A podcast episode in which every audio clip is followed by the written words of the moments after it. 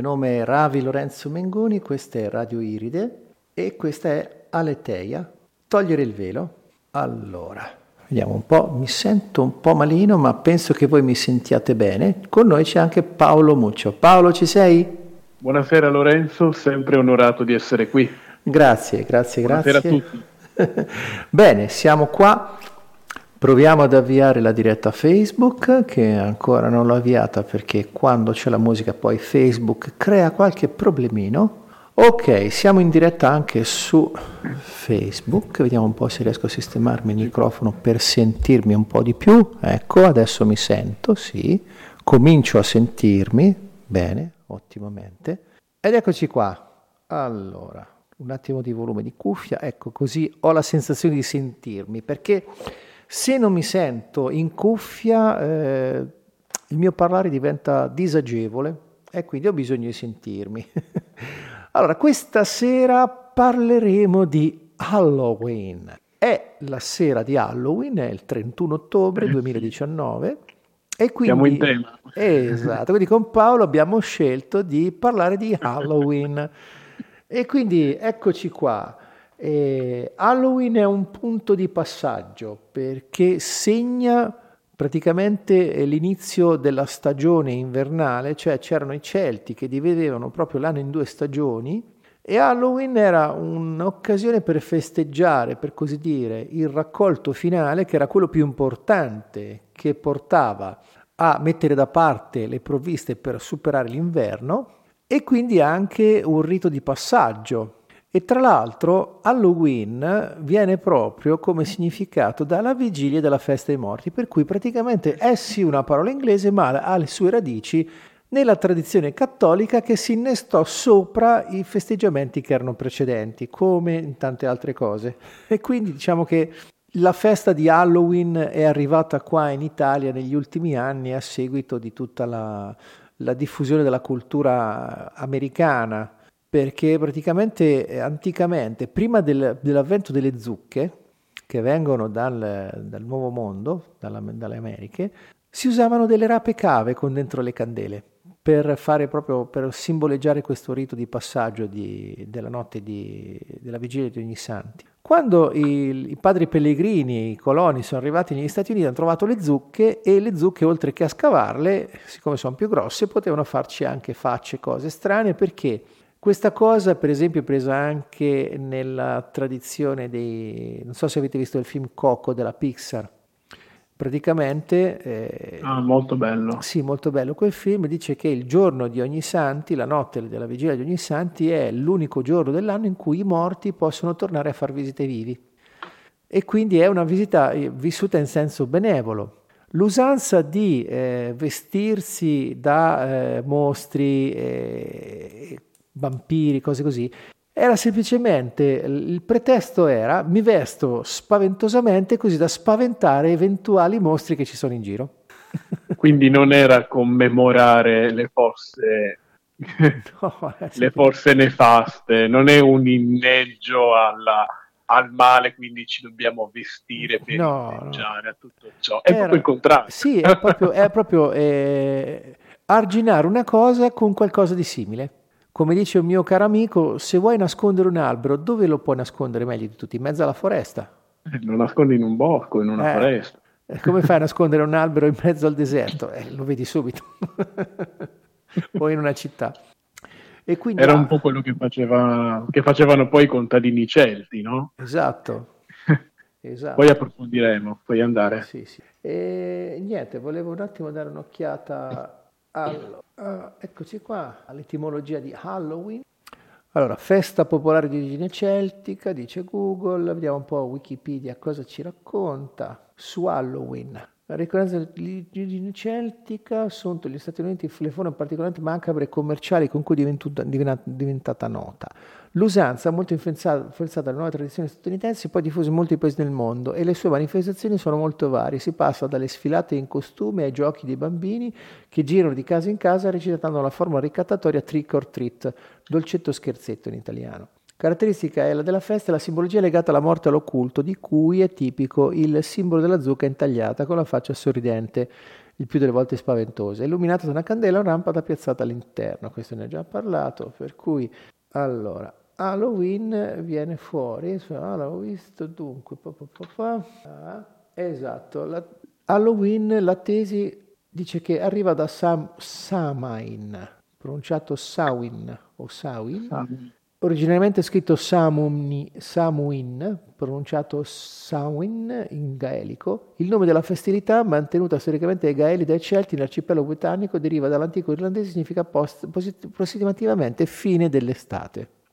Per cui niente di eh, traumatico o terrificante come ce lo vogliono far vedere. Poi dopo ci ha romanzato su eh, tipo la zucca di Halloween è il personaggio Jack O'Lantern nei paesi anglosassoni ed è il simbolo della festa di Halloween. Infatti adesso se andate nei supermercati tra un po' li metteranno in sconto, siete invasi di biscottini a forma di zucca, di pipistrello o di cappello di strega.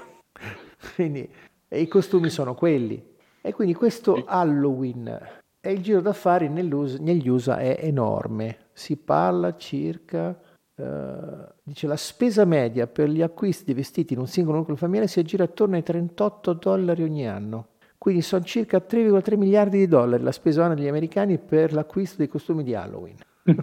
non male, non male per una festa non nativa esatto, sì, sì, sì, sì. eh, vabbè, eh, il business is business, e quindi eh, parafrasando quello che si dice nel mondo dello spettacolo, business must go on perché sì, se togliamo, non... togliamo, togliamo, un velo abbastanza scontato. Halloween non è una festa americana, non nasce negli Stati Uniti, non nasce nel Nord America, ma ci è arrivato con la sua evoluzione. Infatti. Ma credo che questo diciamo, sia, sia il più, anzi il meno. Sì, infatti. è proprio la base. Infatti ci sono diverse, eh, per esempio in Friuli in Veneto era diffusa la tradizione di tagliare zucche con fattezze di teschio, dette lumere o suche baruche o suche dei morti, per dire, no? Per cui voglio dire, cioè, non è che dici... Diciamo è una cosa condivisa. Allora. Sì. E quindi diciamo che questa è la, è la, la parte consumistico-allegorica ultimamente, cioè alla fine queste feste, come poi sarà ancora di più, più evidente col Natale, alla fine sono state prese come pretesto per far muovere l'economia semplicemente per incentivare i costumi, i consumi, con i costumi. Sono cons- costumi consumistici. Chiamiamoli costumi. esatto, costumi. costumi. Costumi, l'unione di consumismo e costume. un, costume, un costume. E quindi è un po' trita e ritrita sta cosa, perché col trick and treat ormai è entrato nella testa anche dei nostri... nostra. Perché cioè, diciamocelo chiaro, questa è la dimostrazione che noi, nonostante la nostra cultura millenaria e la storia millenaria, in realtà dal punto di vista culturale siamo una colonia degli USA. C'è poco da dire. Abbiamo introdotto nel, nel nostro linguaggio tanti fonemi, tanti vocaboli eh, inglesi e a volte scambiamo anche delle cose latine per inglesi. Un esempio, deficit, che è latino, e anche Out Out che non è scritto Out Out perché non è americano, è scritto AUT, cioè Ancona Udine Torino, perché è latino. Out Out, l'ultimatum. E invece molta gente pensa che sia inglese. Quindi, ma d'altronde è, è, è, ciclico perché un terzo delle parole inglesi è radice latina. Quindi in tutta questa commistione non ha nessun senso mettersi a fare discorsi tipo no, noi siamo cattolici, io no. Eh, quindi, ma che c'entra? Ma divertiamoci, perché a mio avviso, se possiamo fare qualcosa di divertente, ma facciamolo, divertiamoci, giochiamo. a che serve tutta sta, sta, questa compostezza, la seriosità? No, perché noi... Ma, ma di che? Quindi usiamo Halloween per divertirci. Sei d'accordo?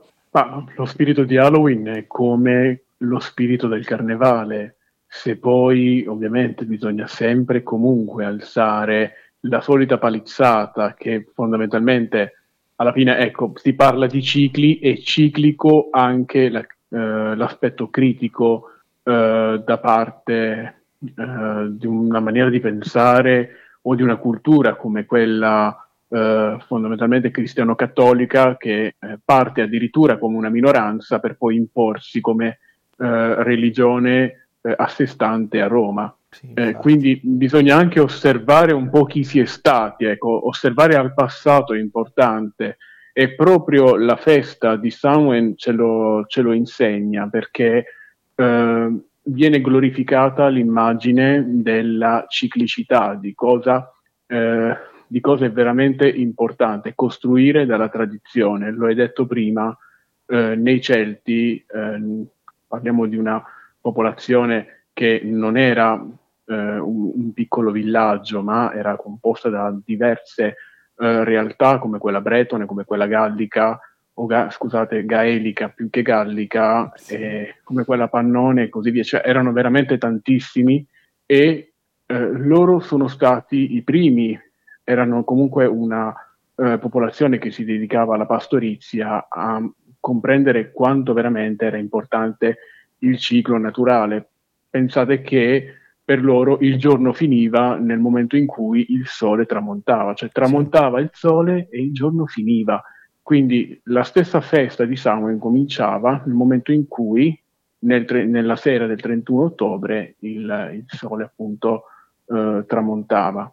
Eh e, e, quindi eh, alzare, eh, ed è molto interessante secondo me vedere come si è passati a eh, demonizzare ecco, una festa come questa, tenendo conto delle origini stesse che ha avuto, tenendo anche conto che furono gli stessi Celti ad arrivare prima nel territorio italiano, espandendosi, indovina, dal, dal, dalla, dall'Italia settentrionale e dal Veneto, oltre che diciamo dalla, dalla, dal Friuli, dal Veneto ah, sono eh, piano piano eh, arrivati a Roma e vi erano a Roma ancora prima che arrivasse ecco, la religione cristiana. Quindi parlare di eh, divisione, fra l'altro nella religione celtica non vi era l'idea di che cosa fosse bene o che cosa fosse male, nel senso che l'energia era energia. Sì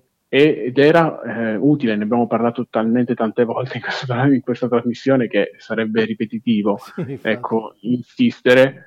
Quindi non vi erano forze malefiche, non vi erano demoni, non vi, erano, eh, nessuna, eh, non vi era nessuna divinità eh, che voleva il male dell'uomo.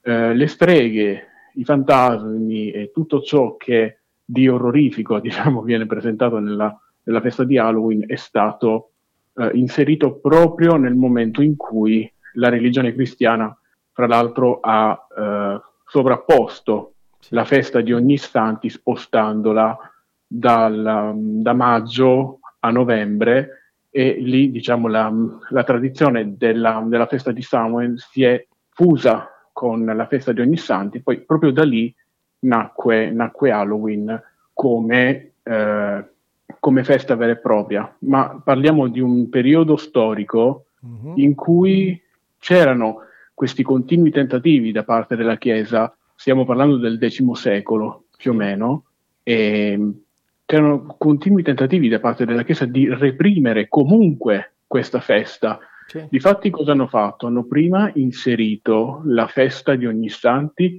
nel giorno di Samuel e poi, non contenti, il 2 di novembre hanno inserito la festa dei morti, mm. proprio per cercare di reprimere ulteriormente una festività che poteva durare dai tre giorni addirittura alle sei settimane, che era un tempo praticamente immenso.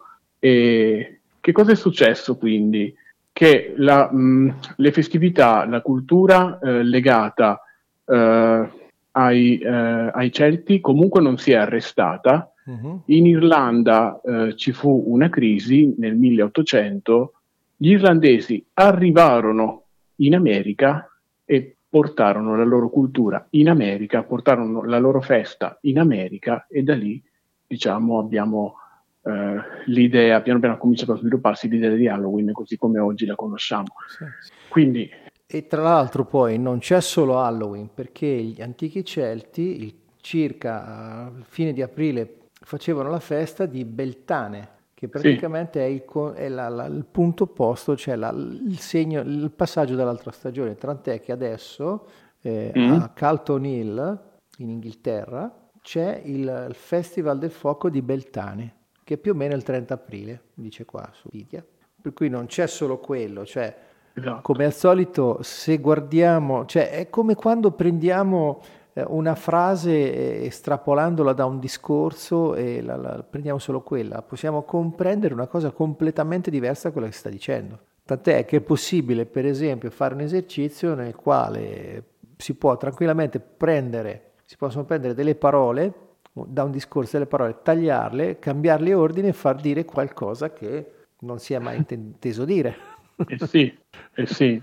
Eh, è stato strano uh, questa, questa, maniera anche di agire da parte dei cristiani perché eh, soprattutto la branca cattolica, perché mm-hmm. quella, anglicana, quella, anglicana, comunque ha cercato di eh, reprimere sia le festività di eh, All, All, of Eve, che mm-hmm. è fondamentalmente la traduzione eh, in italiano dall'inglese appunto Vigilia di ogni santi, eh, è la stessa, è la stessa festa eh, della, religione, della, religione, cristiana. Quindi sì. gli, anglicani, gli, anglicani, comunque volevano una repressione totale sia della festa sia della, della branca cattolica, ecco, della religione sì, cristiana. Sì, Ma la visione di uh, dei mh, mm, millenari e una cultura millenaria demonizzata, trasformati in eh, esseri malefici, mandanti del diavolo. Addirittura eh, Samuel è stato trasformato eh, in un vero e proprio demone, quando in realtà Samuel, come hai detto tu all'inizio della, della puntata, era semplicemente eh, derivante da Samuel che eh, segnava eh, l'inizio, le, l'inizio dell'inverno e la fine dell'estate, cioè parliamo di eh, un punto del tempo in cui tu non, non, ti trovi né completamente nell'inverno né completamente nell'estate, è un punto senza tempo. Quindi non è un demone, non è eh, una figura da demonizzare, ma è uno stato. Fra l'altro erano molte le divinità che erano state, eh, ehm, che, che, che, sono state eh, martorizzate da questo sì. punto di vista. Eh, grande spazio nei Celti, ad esempio, aveva la sessualità e la festa di Samuel era di fatti legata alla eh, glorificazione della eh, coppia, eh, di una coppia di dei che adesso mi, mi, sta scappando il nome, che erano legati alla sessualità. Quindi c'era eh, un ringraziamento, un onore all'abbondanza che era rappresentata dall'ultimo raccolto della, della, del ciclo eh, agricolo che doveva per forza bastare, doveva essere tantissimo perché doveva sfamare tutta la popolazione. Certo. In più era una festa dedicata alla famiglia, ci si ritirava, quindi eh, nelle case il bestiame veniva eh, letteralmente spostato dai pascoli eh, nelle abitazioni e si stava con la famiglia, si stava intorno al fuoco, si eh, cantavano canzoni, si raccontavano delle leggende quindi si stava insieme, si costruivano gli attrezzi per la stagione, insomma ci si preparava anche a quella che era la stagione successiva. E letteralmente eh, una, una, glorificazione dell'unione più che della divisione. Mm-hmm. E molta importanza aveva anche la figura del, del druido in questa, in questa festa, perché il druido era colui che andava vestito, vestito eh, con pelli di animali morti, con dei teschi, insomma aveva una, un vest- una maniera di vestire molto grottesca, proprio perché doveva, come hai detto tu prima, spaventare gli spiriti, perché nel Samuel eh, c'era un cambio eh, molto importante, sia diciamo della stagione, poi la popolazione si spostava, quindi si viveva nel cambiamento. E in questo cambiamento, che era eh, non solo meteorologico, ma anche umano, quindi c'era questa transumanza di umani sì. che dai tascoli tornava, eh, tornava eh, nelle valli, eh, questo propiziava una sorta di apertura con il mondo dei defunti, dei trapassati, quindi si diceva che eh, c'era un punto di collegamento fra la terra e il cielo e molto importante era la figura del druido che eh, alimentava quelli che, erano, quelli che erano i fuochi eh, per mezzo dei quali i cammini eh, per gli spiriti, ad esempio, venivano illuminati.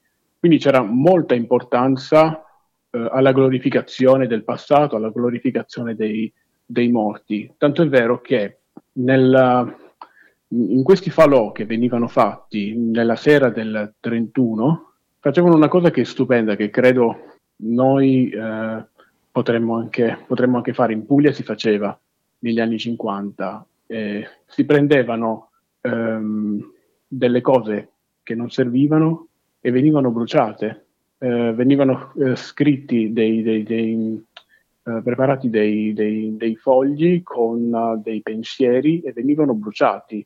Quindi uh, c'era una sorta di restituzione al tempo di ciò che non serviva più. E anche col cibo. Se il cibo avanzava o veniva mangiato oppure eh, comunque non andava sprecato o, veniva bruciato oppure veniva dato agli animali eh, e veniva consumato perché la preparazione verso il nuovo doveva essere totale. Sì, sì, il cibo che veniva buttato eh, ovviamente eh, non aissava in, in, un certo senso o si credeva che aissasse eh, gli spiriti. Altre cose molto belle, ad esempio si lasciava spazio eh, nella tavola per il morto dell'anno. Se una famiglia aveva avuto eh, diciamo, un momento di lutto, eh, si preparava nella festa di Samuel il, il posto per il defunto. Quindi c'era una totale accoglienza per il passato e ci si preparava per il futuro. E soprattutto questo, questa accoglienza eh, ci porta ancora a una cosa che, di cui abbiamo bisogno di prendere consapevolezza, cioè l'offesa più grande che possiamo fare alla nostra vita e alla natura è lo spreco. Esatto. Cioè prendere più di quello che ci serve non ha nessun senso, perché dove c'è accumulo c'è stagnazione e non c'è vita. L'acqua stessa quando stagna dopo un po' mm, non è più vitale. Quindi prendere più di quello che ci serve e poi soprattutto ancora di più sprecarlo è proprio è una cosa mortale. Infatti anche il lasciare andare ha un suo perché e questa festa di Halloween è, può, è anche nel periodo in cui è utile lasciare andare le cose. Per esempio le piante, quando arrivano le, le, piante che non sono sempre verdi, le piante caduce, lasciano andare le foglie. Le foglie cadono a terra e vengono, entrano, ritornano in circolo producendo sostanze fertili per la vita e per le piante per la nuova stagione. Per cui Halloween è proprio anche il discorso del lasciare andare, cioè le cose che non ci servono più, piuttosto che buttarle e creare rifiuti, che poi sono un problema per l'ambiente, può essere un, atto armonico riciclarle. Possiamo venderle le cose che non ci servono più, oppure possiamo donarle. Soprattutto le cose che hanno un, un, un grande peso emotivo, che so, vi sarà capitato eh, la fine di una storia, di un'amicizia, di una relazione, si lascia sempre dietro un po' di oggetti e un po' di cose che sono collegati ad essa. Quindi, quando noi ci troviamo in presenza di quell'oggetto, quell'oggetto diventa una sorta di antenna che ci sintonizza con quel momento. Allora, se noi un regalo ricevuto da un ex o da una ex lo regaliamo a un amico o un'amica, quell'oggetto viene cambiato nella sua informazione, per cui quell'oggetto, mentre per noi rappresentava il legame ad una cosa del passato finita che non c'è più e che quindi può anche riportarci alla sofferenza, donandola con gioia ad un amico, ad un'amica, per chi la riceve invece diventa il simbolo dell'amicizia che ci, che, che ci connette. E quindi nella vita di quell'essere umano avrà un significato di, eh, di felicità e di gioia invece che per, della nostra sofferenza. E quindi in qualche modo andiamo a riprogrammare quell'oggetto e quindi lasciamo andare il passato e creiamo spazio per quello che arriva, perché eh, c'è questa metafora che usano molto i buddisti con la tazza di tè. Se vuoi riempire una tazza di tè, serve prima svuotarla, perché quando è piena non c'è più nulla. Per cui se noi lasciamo la nostra vita piena di cose inutili, dolorose, eh, passate, e non c'è spazio per le nuove. Quindi il senso di Halloween è anche questo, è la stagione che ci porta proprio a lasciare andare le cose vecchie per poi far rinascere cose nuove attraverso la trasformazione delle vecchie. Quindi eh, in questo eh, ci serve proprio, eh, ci serve in maniera regale imparare a sintonizzarci con i ritmi della natura e capirne le logiche, le leggi della natura per poter vivere armoniosamente e quindi poter fluire con felicità e fecondità, perché felicità nell'etimo ha la radice che condivide con, fe- con fecondità, per cui è felice qualcosa che è fecondo. Invece le cose che sono sterili eh, non sono felici, sono tristi. È come una landa desolata, un deserto, un paesaggio roccioso. Quanto è più bello un paesaggio pieno di, di fiori, di erbe, di alberi, di frutti, di coltivazioni, di messi? Perché è fecondo, è felice. E quindi se vogliamo una vita felice, serve creare spazio alla fecondità che porta alla felicità. Fecondità in senso ampio, che può essere ricchezza di amicizie, ricchezza di esperienze, ricchezza di, di, di, di tutte le cose che ci fanno provare piacere in modo vitale. E quindi passare per il giorno di Halloween e ringraziare il passato, rendere omaggio al passato, rendere omaggio ai nostri morti, rendere omaggio alle stagioni che passano, ci aiuta poi a prepararci alla rinascita gioiosa della bella stagione. E quindi in questo è importantissimo imparare l'equilibrio del dare e dell'avere, perché noi nella nostra società consumistica facciamo la cosa assolutamente disarmonica di prendere più quello che ci serve per poi sprecarlo e creare rifiuti che vanno ad intasare l'ambiente e le nostre vite. Per cui abbiamo case piene di oggetti che non usiamo più, di cui non, non, non ci prendiamo neanche, magari quante cose abbiamo nei cassetti che non usiamo più e che potremmo tranquillamente lasciare andare perché tanto non ce ne accorgeremo neppure.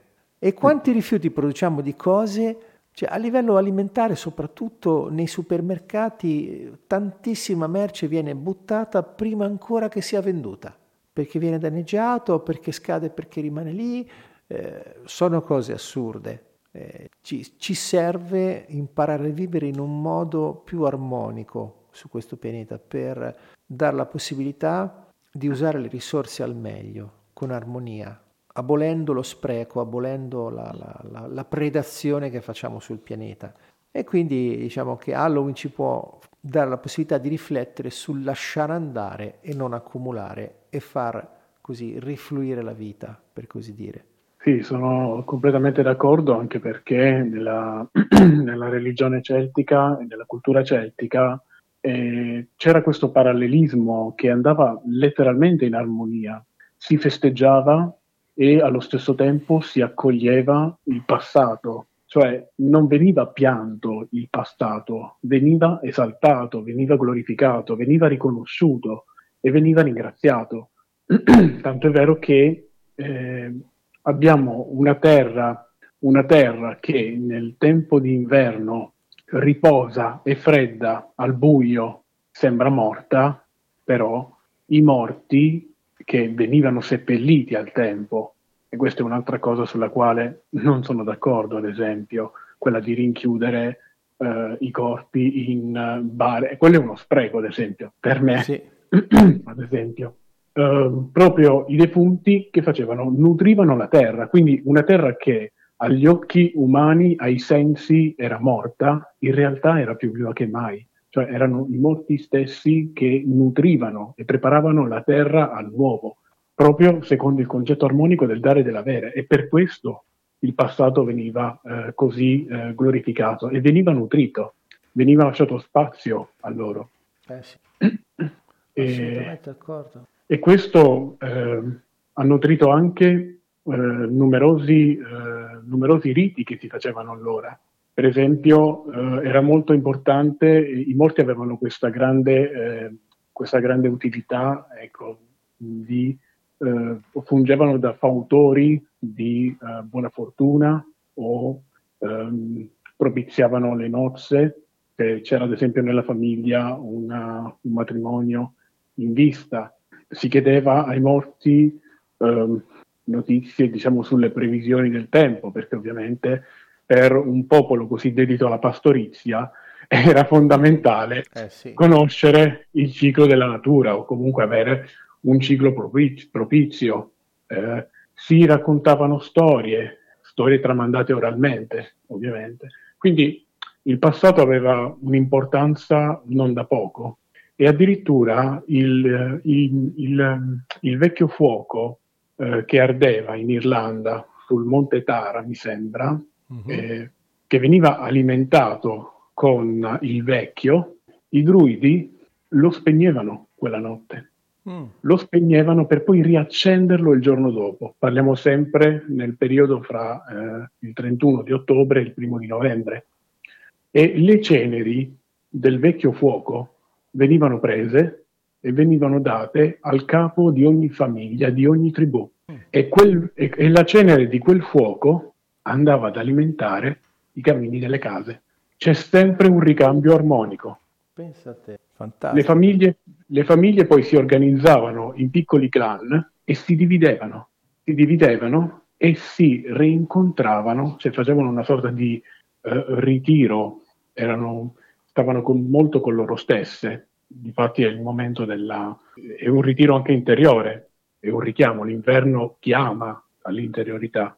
E si ritrovavano quando? Nel periodo di semina. Cioè, tu da scorpione sai benissimo che significa morire per rinascere, cioè è la festa dedicata sì, sì, sì, proprio a questo ed è, ed è, molto bello. Bene, e ah, accidenti, è caduta la diretta su Facebook per cui ho già postato il link della diretta di Radio Iride e...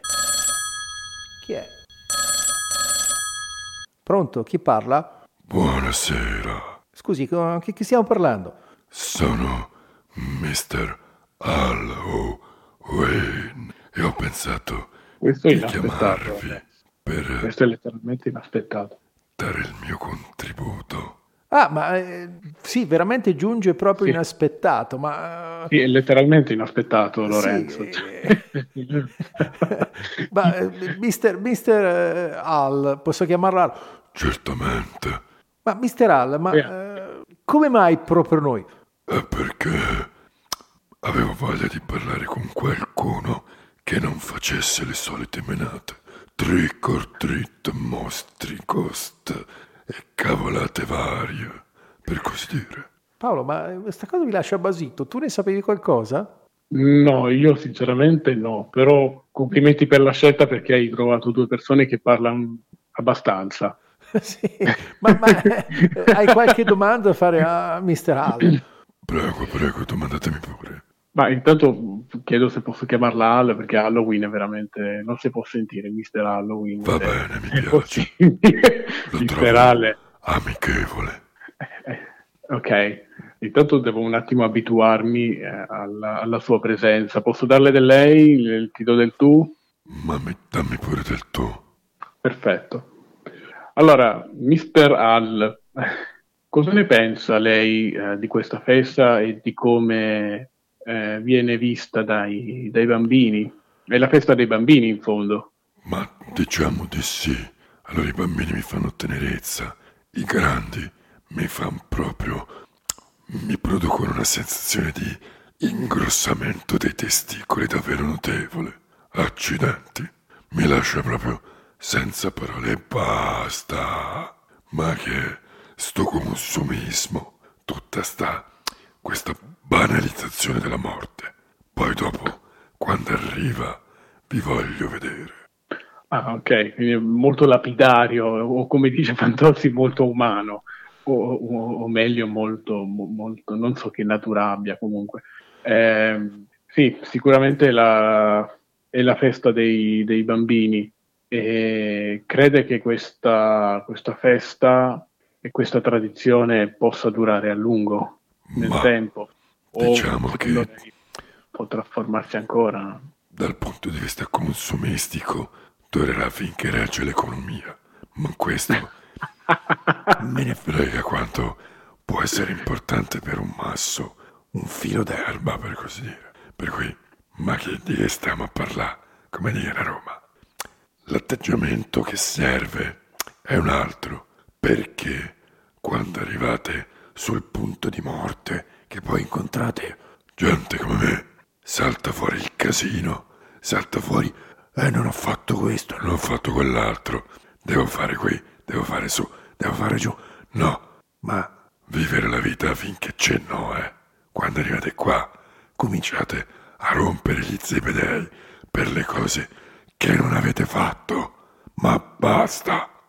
Sì, in effetti è, è, è vero e non è facile e non è facile poi ecco uh, illudersi quando poi si arriva, si arriva in, quel, in, quel, momento lì, visto che è, diventa fin troppo semplice poi eh, avere dei rimpianti o dei rimorsi rispetto, rispetto, a quello che si è fatto. Eh, ma i bambini hanno paura di, di te, di lei? Ma i bambini no. I bambini sono ancora molto connessi alla parte vitale divina e quindi sanno benissimo che quando si nasce già si arriverà prima o poi alla morte. Quindi per il bambino la morte è ancora lontana. Possono con gioia scherzarci sopra. E invece gli adulti, siccome hanno smesso di vivere, che fanno? E si concentrano sull'apparenza e quindi rifiutano la morte, ne negano l'esistenza. Sì, però anche lei con questa voce non è che sembra mettere tanta gioia, tanta allegria. Mi sembra un, un po' demoniaco come, come presenza. Ti voglio vedendo abito io. Vero? Assolutamente. Vabbè, a me sembra che sia comunque una, una presenza docile, nonostante la voce abbastanza, abbastanza profonda. Ma Questo perché tutte le cazzate che dite sull'inferno, in realtà l'inferno lo create voi sulla terra. Quando venite di qua sono tutti i vostri sensi di colpa, i rimorsi, i rimpianti, i pentimenti, le occasioni perdute che vi fanno precipitare in quell'abisso di disperazione. E quindi, per riuscire a farmi sentire, mi serve questo tono da oltretomba, perché se no, quando precipitate nella pozza della non vita, non mi sentite. Lorenzo credo che, che lui abbia uh, parlato eh, in maniera molto, molto schietta, eh? molto schietta di... Mamma di mia, mi ricorda, cioè, veramente. Mi ricorda, mi, ricorda, mi ricorda, molto il fantasma del Natale futuro. sì, effettivamente, di... un, po', un po' in anticipo, ma... Penso... Sì, sì, veramente. In anticipo. Quindi, Mr. Hall, lei ci può confermare che l'inferno non è come lo dipingiamo noi? Ma l'inferno non esiste. Come non esiste? Ma, ma di che? Come dire? Ma che sta Dio? Quindi eh, l'inferno da dove arriva fuori? Ma dalle vostre proiezioni. Ah, davvero? Ma allora tutti questi miti, Lucifero, il diavolo, che sono? Ma sono la rappresentazione del vostro ego. Niente più, niente di meno. Ah, hai sentito Paolo? Beh, non è che ci serviva per comprenderlo questo. Effettivamente, sì, comunque, se lo sanno laggiù, eh, allora possiamo star sicuri. Beh, sicuramente Lorenzo, dopo aver parlato del Natale, e eh, tolto il velo a Natale e tolto il velo ad Halloween, un biglietto per l'inferno credo che ce lo chiamo guadagnato in anticipo. Può essere, può essere. eh, vabbè, è comunque una, una, una, gradita sorpresa questa da parte della, del tuo ospite. Vi eh, ringrazio di avermi dato udienza in un posto un po' diverso dai soliti. Ma il merito, il merito comunque è di Lorenzo e dello spazio che, che, mette a disposizione e come vedete noi diamo, diamo asilo a chiunque voglia mettersi, mettersi in gioco e offrire, offrire, qualcosa. Diamo anche spazio alle entità paranormali. Eh, e tra l'altro... Non, non, posso solo dire che siamo razzisti. Diciamo. colgo l'occasione per dare una notizia che potrebbe sembrare triste, ma in realtà è solo una risentirci. Cioè, Radio Iride chiude questa sera dalla sede di Cultarolo e quindi ci sarà ovviamente proprio il giorno di Halloween andremo alla fine per poter poi rinascere forse in altra forma, in altri tempi, in altri spazi e in altri luoghi. Ok, quindi lei è semplicemente venuto a dare questa notizia qui, l'ha presa molto alla larga parlando. Al è proprio connesso perché eh, l'avrei sì. voluto dire io, ma mi ha battuto sul tempo perché eh, purtroppo qua siamo eh. in questa forma al canto del cigno, nel senso che eh, per problemi di bilancio eh, Radio Iride, per così dire, va in pausa. Eh, sì, andiamo in pausa. Andiamo in pausa perché la voglia di continuare a parlare c'è, per cui faremo qualcosa, probabilmente c'è nell'aria, non lo so, vediamo. Non c'è nulla di certo e definito, però qualcosa potremmo fare. Sì. E quindi eccoci qua, eh, Mister Hall, ma mi tolga una curiosità, ma tutto questo, ma lei che ci osserva da molto? Beh sì, diciamo che in qualche modo mi avete creato voi. Ah sì? Eh, Vabbè certo, senso. sapete, l'energia si propaga nell'universo e dà forma, e come dicono i buddisti, il vuoto è forma e la forma è vuoto. Ah, e quindi... Ma lei come ci vede? Bah, vi vedo come un enorme crogiuolo di possibilità che, ahimè, scegliete di utilizzare nella maggior parte dei casi per stare nella sofferenza, mentre in realtà accedere a stati diversi è così semplice che vi complicate le cose in una maniera pazzesca, ammirabilmente pazzesca. Ah, rimango un po' basito. Tu che dici Paolo? No, visto che comunque ne abbiamo parlato tante volte. Però detto da, detto da, un terzo eh, fa, fa, la sua... Lascia, ecco, lascia una profonda riflessione, cioè non siamo più io e te che portiamo avanti eh, un discorso che magari abbiamo eh, ripetuto in maniera ciclica eh, e quindi magari a volte ti abitui anche a un determinato tipo di discorsi, un determinato tipo di ambiente eh, a una determinata tipologia di, di, situazione, però poi ecco, sentirla da, da, un, da, un, terzo in silenzio, in ascolto e non solo della voce esterna, ma anche di quella a volte del proprio cuore fa il suo effetto. Tra l'altro riflettevo sulla, sulla, sulla chiusura della, della, radio, su questa pausa che la radio eh, si prende eh, tenendo anche conto del fatto che eh, siamo gli ultimi, vero questa sera? Siamo gli ultimi? Sì, sì, sì. Usualmente noi con la nostra trasmissione chiudiamo le trasmissioni e questa sera eh, le chiudiamo in un senso un po' più ampio. Sì, è molto bello perché c'è un bellissimo gioco di numeri, perché eh, siamo, siamo, a parte che siamo ad Halloween, viene glorificata ecco, anche la pausa che viene che la radio si prende. Siamo alla 52esima puntata e 52 sono, se non erro, le settimane eh, che compongono un anno e in più eh, la radio eh, ha avuto una storia di 18 mesi, se sommiamo 1 e 8 abbiamo il 9 e il 9 in numerologia è proprio eh, l'archetipo, eh, secondo quella pitagorica almeno è l'archetipo del liberatore e il 9 è un numero che eh, segna la chiusura di un ciclo e l'inizio di un altro.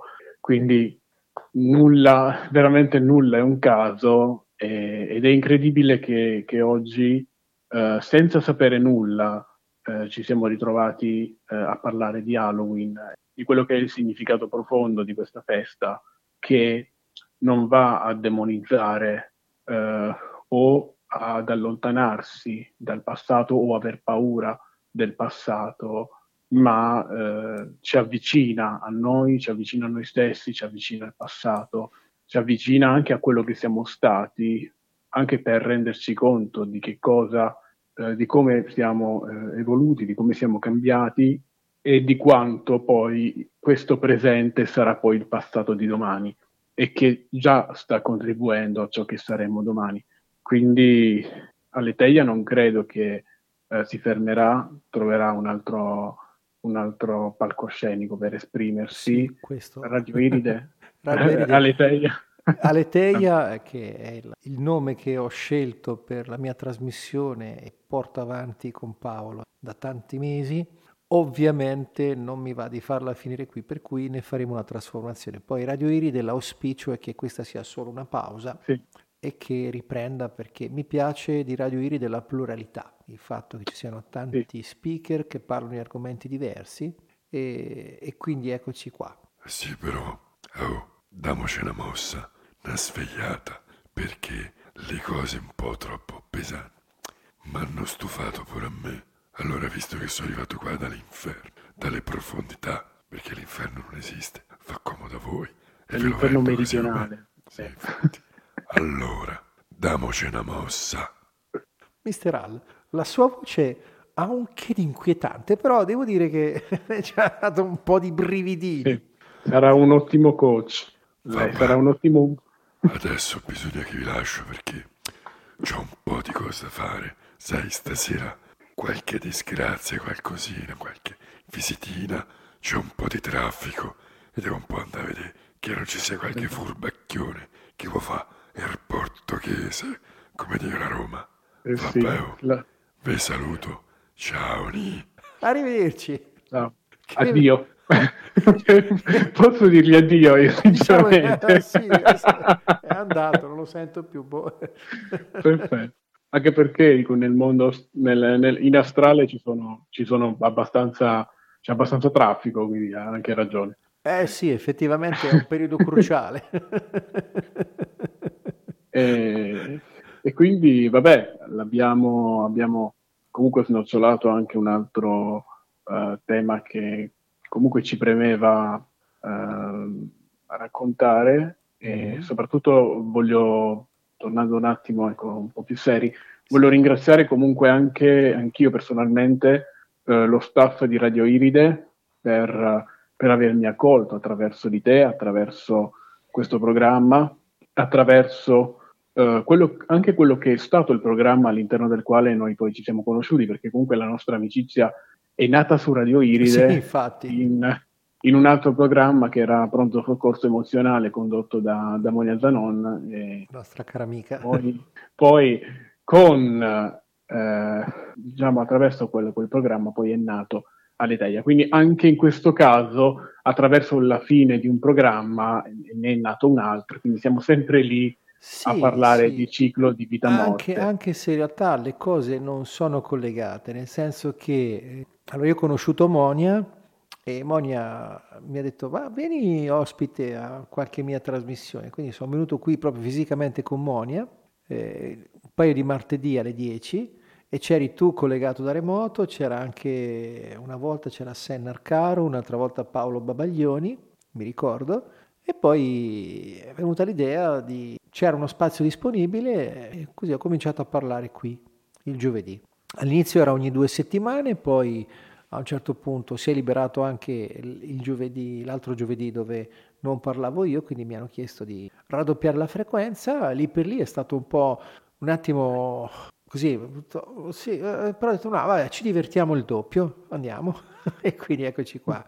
E con questo siamo arrivati in poco più di un anno a 52 trasmissioni, questa è la 52esima, quindi facendo un bilancio eh, la cosa mi è piaciuta molto perché ho avuto modo di parlare di tanti argomenti, di far parlare di tanti argomenti da, da gente, eh, da esseri umani di grande valore e, e, non perché ci siano esseri umani di grande valore e di poco valore. Cioè, ogni essere umano per me è di immenso valore, è che alcuni i propri valori li nascondono proprio, altri invece li tirano fuori. Per cui, eh, per il mio sentire, eh, gli esseri umani, ogni essere umano, a parte la caratteristica meravigliosa di unicità e ripetibilità, perché ogni essere umano non ce n'è mai stato uno e non ce ne sarà mai un altro come ogni essere umano che esiste. Anche i gemelli, se li vai a vedere, sono unici, per quanto simili sono unici. Cui...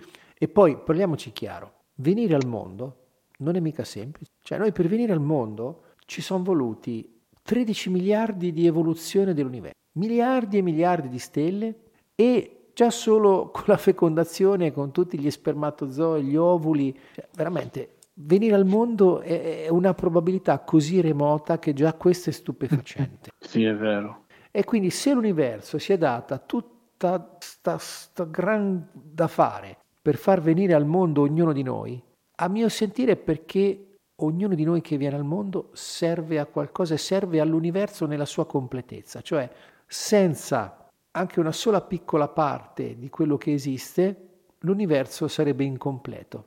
E quindi solo per il fatto che nasciamo siamo una parte integrante di tutto questo, perché siamo tutti connessi. Quindi la nostra specialità sta nella nostra unicità e la gioia che proviamo sta quando riusciamo a sentirci connessi con tutto e tutto. È un po' un controsenso, però eh, è un paradosso, ma è così. Probabilmente eh, i paradossi, il senso di ironia fanno parte della trama dell'universo, perché ci sono talmente tante cose che se le vai a guardare sono proprio buffe. e quindi un po' come Halloween, Halloween che è una festa dove si parla di ritorno dei morti, di questi simboli crepuscolari notturni, eppure la si può usare per divertirsi. E non sì. ci vedo contraddizioni in questo. Guarda caso è diventato è diventato, eh, nella sua evoluzione si è completamente slegato da quelle che poi sono state sia le sue origini con la festa uh, celtica, sia poi le sue prime evoluzioni con i contatti uh, con la religione cristiana. Adesso semplicemente è diventato un'occasione di gioco, di scherzo. È il carnevale del, dell'inverno, possiamo chiamarlo carnevale e abbiamo due carnevali, è sempre una maniera per ricordarsi che, eh, come hai detto tu prima, eh, la vita va anche vissuta con, con leggerezza e che vestirsi da mostri, eh, vestirsi da eh, vampiri o chi per loro, non è un rendere, e in un certo senso è anche un rendere omaggio alla morte, non è, eh, non è un idolatrare la morte, poiché idolatrando la morte credo che si rimane attaccati. L'idolo è sempre sinonimo di attaccamento, non so se sei d'accordo. Sì. Difficilmente riusciamo a uh, staccarci da un idolo, ma vedere anche la morte dal punto di vista grottesco, perché alla fine questo è una presa in giro quasi della morte, una estremizzazione della morte. La zucca eh, o le espressioni della zucca stanno a, a, uh, esplicitare questo, sì. e una, una, una, resa, anche la zucca, eh, per, eh, per, diventare il simbolo di Halloween stesso, ha dovuto, eh, è stata protagonizzata da una serie di eventi eh, abbastanza importanti come l'arrivo degli irlandesi nel Nord America. Mm-hmm. E quindi si è passati dalle cipolle dei Celti alle rape alle zucche. E l'espressione della zucca, che fra l'altro contiene la luce, contiene l'anima e anche qui si incrocia, cioè mh, si incrocia un qualcosa di molto importante. Eh, la zucca che rappresenta l'estremizzazione della morte contiene la luce, cioè contiene l'anima. E certo. contiene un qualcosa, un qualcosa di, di, importante. Il ciclo vita-morte viene eh, ripescato eh, attraverso questo, questo semplice ogge- oggetto che oggi noi eh, in questo periodo eh, ritroviamo veramente dappertutto.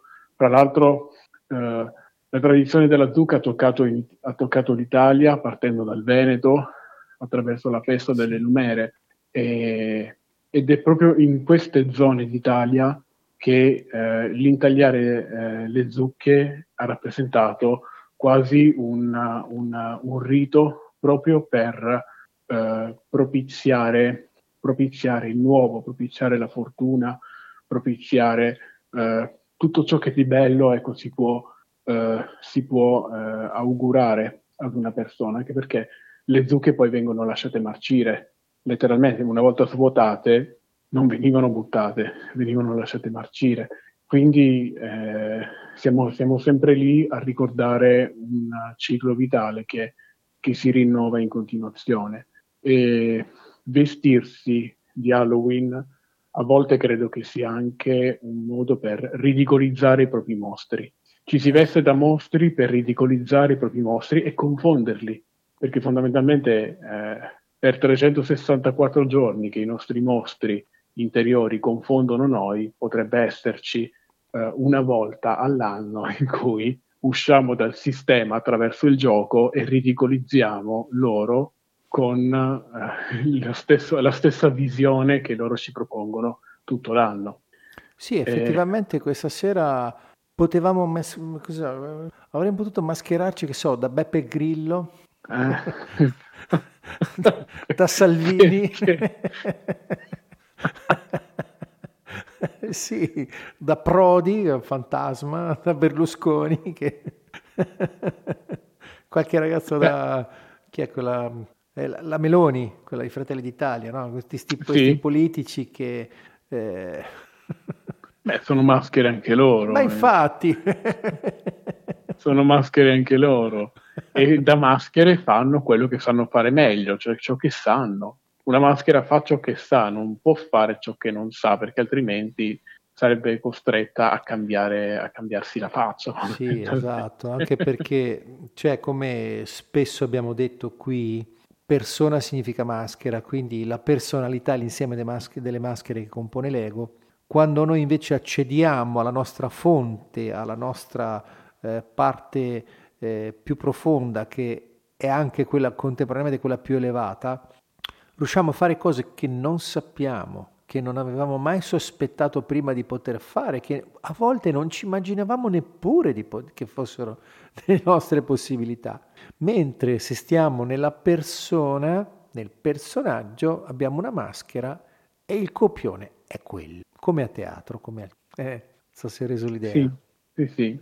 E ci vedo anche un bel collegamento con, nostro, con la nostra parte femminile, Difatti, altri simboli di Halloween sono la pluricitata luna, che ultimamente devo dire che è stata molto protagonista, almeno nella mia vita, e da agosto che praticamente mm-hmm. la, la, sento molto presente, e il gatto, che sono comunque due eh, elementi eh, della natura eh, che hanno un'energia femminile molto elevata. Abbiamo parlato della terra prima, sì. quindi è una festa che segna il passaggio verso tutto ciò che è tenebra, ma nelle tenebre non c'è per forza bisogno di vedere il negativo o di vedere il male, anche perché se vediamo il male lo vediamo solo dal nostro punto di vista, secondo poi quello che è il modello eh, di vita che eh, abbiamo, abbiamo, poi eh,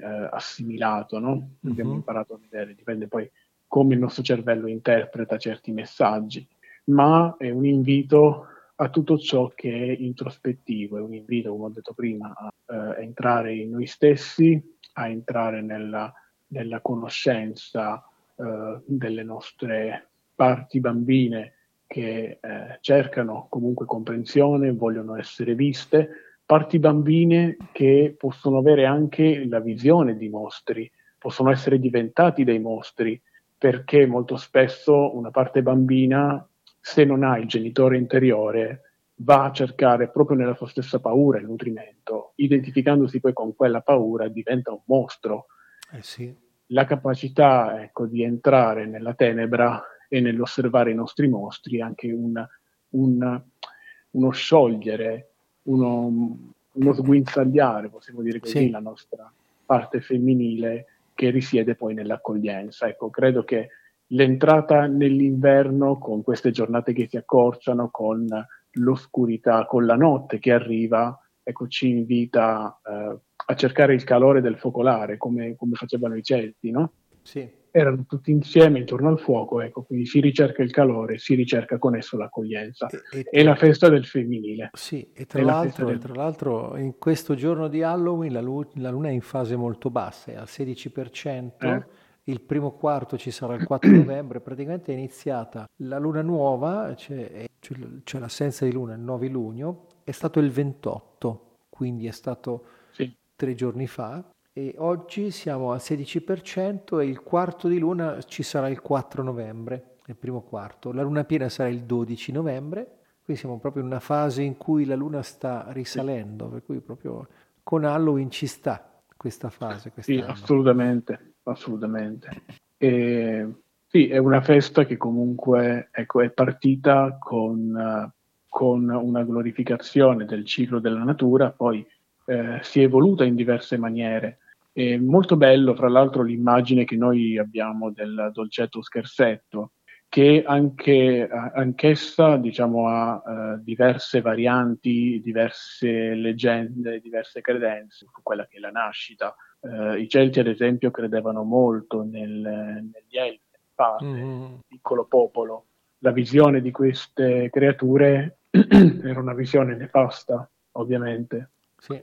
Uh, lo, si credeva che loro rapissero, ad esempio, i bambini oppure portassero le persone che rincasavano eh, la sera dopo il lavoro a perdersi nei boschi per poi farli sparire. Sì, e, sì, sì, Infatti, infatti il, il, il, trick or treat eh, all'inizio questa frase significa in realtà inganno o offerta, poi tra l'altro tradotto in dolcetto scherzetto, nel senso che sì chi, si bussava, chi bussava, i bambini, se non gli offrivi qualcosa, semplicemente imbrattavano i vetri delle finestre, un gesto puramente goliardico, di dannoso. Sì, di, non è, appunto. E, e nasce, e alcune credenze la legano proprio alla figura, alla figura di, questi, di, questi, spiritelli che, eh, diciamo, venivano eh, spaventati dalle stesse, dalle famiglie o dalle persone che che abitavano, eh, che abitavano le case in due modi. O veniva spento il fuoco,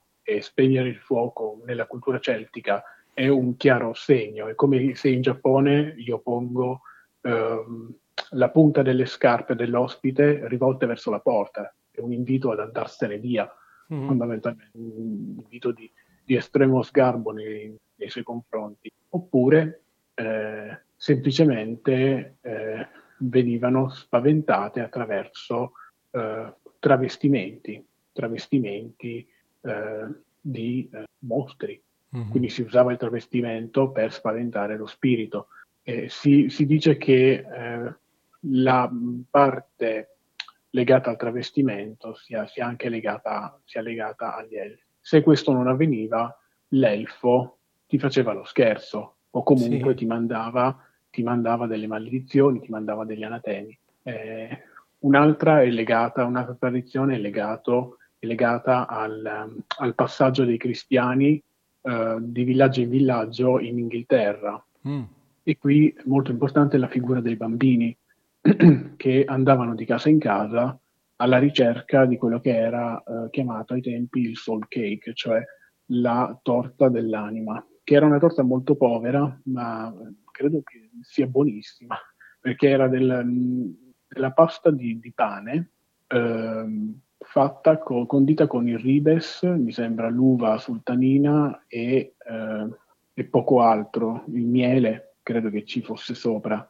Nel caso eh, non c'era questo, questo scambio, ecco, i, i, bambini eh, semplicemente non raccomandavano, se, se quella famiglia aveva avuto eh, una, un decesso, diciamo, una, una, morte, non raccomandavano, non pregavano per, per, il morto. Quindi anche in questo caso c'è, eh, c'è un legame molto forte con, con Halloween. Sì. Siamo in Irlanda e questa tradizione poi è stata anch'essa portata negli Stati Uniti, ma sono veramente tantissime i legami con con, um, con, l'usanza di andare di casa in casa alla ricerca delle, delle caramelle, dolci. E anche gli stessi spiriti, ad esempio, anche gli stessi defunti, mm-hmm. eh, veniva loro offerto proprio da mangiare del riso o del, la- del latte del riso. Sì, e, e, anche lì, se non c'era stato, se non c'era l'offerta, quella famiglia veniva eh, in un certo senso eh, maledetta. Mm. E, lo spirito poteva addirittura decidere di rimanere in casa per un anno a mangiare con la famiglia in maniera forzata. Quindi sono veramente tantissime le, eh, le riproposizioni di quello che oggi eh, conosciamo come eh, il dolcetto scherzetto. Io ne ho, ne ho, nominate tre, ma ti giuro Lorenzo che ne ho trovate tantissime. Mm.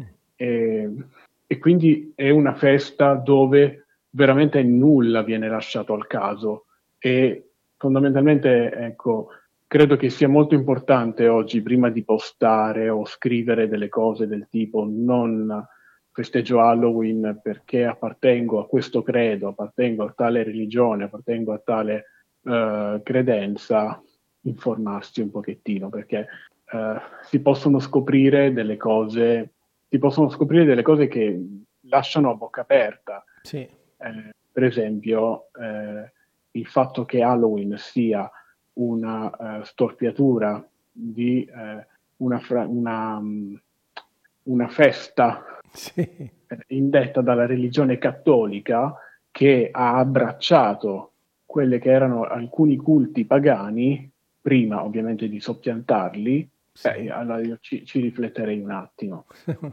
Occorre informarsi prima di uh, parlare per partito preso, quantomeno informarsi, poi il resto è storia fondamentalmente, ognuno poi è libero di, di esprimersi, che poi alla fine, sai, la libertà di espressione è importante, ogni persona deve, deve, essere, deve, essere, eh, deve sentirsi ecco libera sì. di poter esprimere se stessa in tutti i modi, a patto che non vada però a ledere la dignità eh, o comunque eh, il credo eh, di un'altra persona. Abbiamo parlato tantissimo di ignoranza l'ultima sì, puntata. Sì, allora diciamo, diciamo questo, allora che allora, eh, le credenze eh, sono una cosa eh, per alcuni delicata perché quando su una credenza qualcuno mette un puntello alla sua identità, qualunque cosa vada a ledere questa credenza lo mette in crisi. Però mm prendersela con chi parla liberamente e non ossequia quella credenza è proprio un atto fondamentalmente di grande immaturità. Ecco, perché, immaturità. Sì, perché eh, sì, è, è praticamente l'immedesimarsi in una credenza e quindi è come identificarsi con una maschera che abbiamo messo, che può essere un ruolo, una religione, una funzione, un, una qualunque definizione che diamo di noi stessi. E quindi se qualcuno fa qualcosa di diverso da noi e questo ci provoca una reazione, ci sta parlando di qualcosa che non è tanto armonico all'interno di noi. Quindi invece di prendercela, prendercela con l'altro, è molto più eh, utile dire ok, l'altro mi fa vedere qualcosa di me che ancora non avevo. Poi invece, se invece col parlare facciamo danno, beh allora cambia tutto, perché quando noi parliamo male di qualcuno, ok? Gli stiamo in qualche modo limitando lo spazio vitale, perché se qualcuno venisse da me a chiedere di te e io parlassi male di te, Paolo, per esempio, per fare un esempio, visto che siamo io e te, farei in modo che un altro essere umano non avrà voglia di interagire con te. Quindi prima di fare, cioè parlare di qualcun altro, già parlare di qualcuno che non è presente, secondo me va evitato al massimo perché ha poco senso. Tanto più poi se ne parliamo male, nel senso che diamo delle definizioni, perché un attimo di smandamento, di fare qualcosa che viene interpretato malamente, succede a chiunque. L'ho vissuto io tante volte dal vivo, in, presa diretta, per cui e mi è successo a me, per cui evitiamo di... e soprattutto poi eh, c'è questa tendenza a quando si sono finiti gli argomenti a passare alle definizioni, cioè dire questo è quello, questo è quell'altro, tipo il libro famosissimo La congiura dei somari. Il titolo secondo me lo qualifica, perché invece di portare argomentazioni eh, solide scientifiche, eh, sul titolo si è messo a fare proprio quello che fanno nella TV spazzatura, a dare titoli negativi agli altri. Quindi diciamo che la libertà di parlare eh, c'è, ma soprattutto la pretesa assurda è quella di dire no, tu non devi dire questa cosa di me. Non è bello se parlano male di noi, però se parlano male di noi, alla fine, come dicono nei quattro accordi, parlano sempre di se stessi. Quindi se io parlo male di qualcuno, in realtà sto parlando male della mia realtà e quindi di me.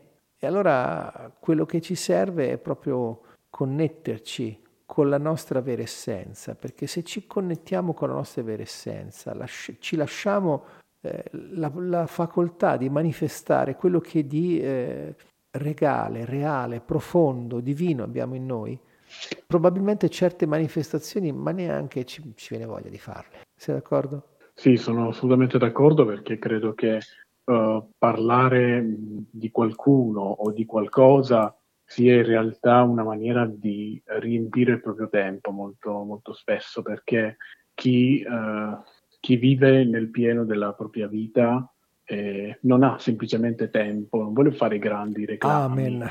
Amen semplicemente, semplicemente, non ha tempo di parlare male di qualcun altro. Sì, infatti, infatti. Tenendo soprattutto conto, per, per arricchire ulteriormente il tuo discorso, che se io parlo male di Lorenzo a qualcuno, gli sto offrendo lo 0,000000 periodico 1 di Lorenzo. Gli sto solo offrendo una micro finestrella, che poi fra l'altro deve essere anche verificata. Eh, quindi parliamo sempre di un'immagine, di un'immagine che vive dentro di noi di eh, qualcuno che in realtà eh, è molto di più rispetto all'esperienza certo. che noi, dell'esperienza personale che facciamo con una persona, dove per esperienza personale io semplicemente eh, ammetto ciò sì, che io sì, sì, credo che l'altro sia per far star bene me.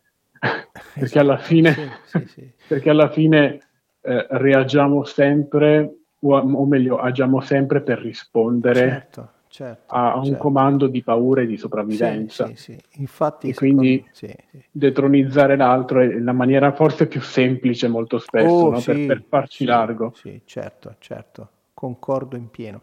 E alla fine l'unica cosa che ha senso è cercare di raccontare, se proprio vogliamo farlo, in maniera più obiettiva ed oggettiva possibile i fatti, cercando di non interpretare le azioni. Cioè nel senso, se vediamo qualcuno, se vediamo che qualcuno ha in mano un pezzo di carta e poi cade a terra, qualcuno potrebbe dire, ecco, quelli, quell'idiota sporca in giro. No, aspetta, quello è un essere umano che ha buttato a terra una carta.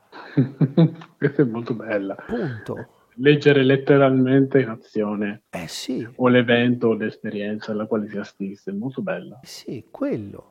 Ovvio che se butta a terra una carta non è un bel gesto perché produce dello sporco nel nostro ambiente.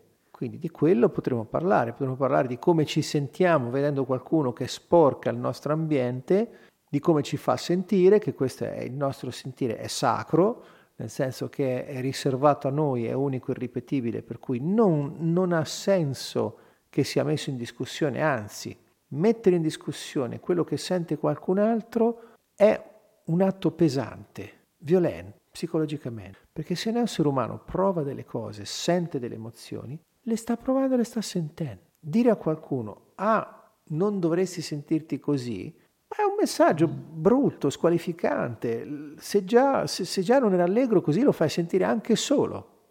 Sì. Perché vuol dire che è proprio empatia zero. E poi ti potrebbe dire, ma chi cavolo sei per venire a dire a me come mi devo sentire? Ma fatti un po' di fatti tuoi. E se, se ci manda a quel paese, è un saggio. Perché un vaffa al giorno toglie il medico di torno, come dice un saggio. Per cui... un vaffa non violento, eh, nel senso mettere un, un, sano confine fra chi invade le nostre vite con eh, energie disarmoniche è buono, è vitale, va fatto.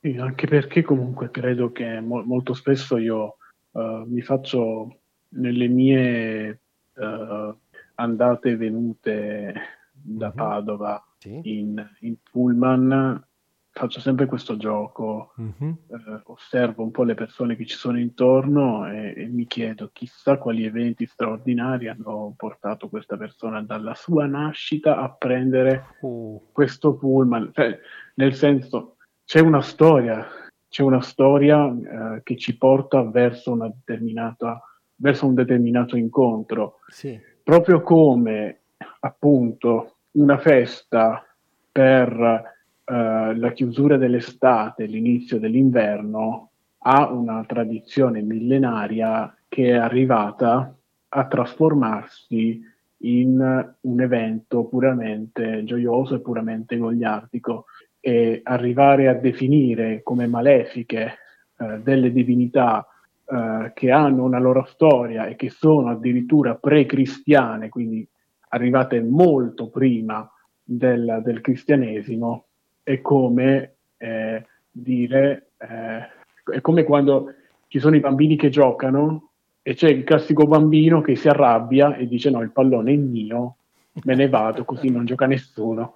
Arrivano questi e decidono che d'ora in poi eh, quelli che sono gli dei pagani, giusto per raccoglierli tutti sì, sì, in, una, in, un'unica bandiera, non sono più i fighi della pumpa. non, sono, non, sono, più. E c'è una cosa importante che riguarda la, la, la religione, eh, secondo il mio pensiero. Uh-huh.